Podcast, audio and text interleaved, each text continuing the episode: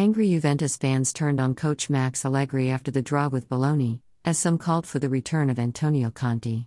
The old lady struck an equalizer in stoppage time with Dusan Vlahovic after Bologna went down to nine men.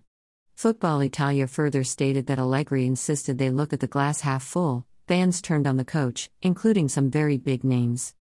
The cousin of Juve president Andrea Agnelli, Lapo Elkann, and one of the heirs to the family fortune, made a pun on the meaning of Allegri, the plural of happy, in a tweet.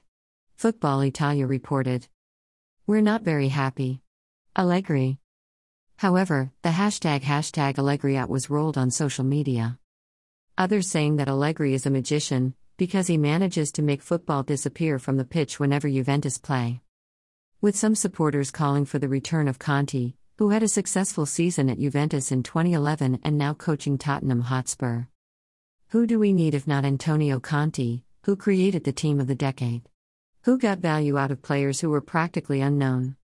Hashtag Allegri out forever, wrote at Rigel 977.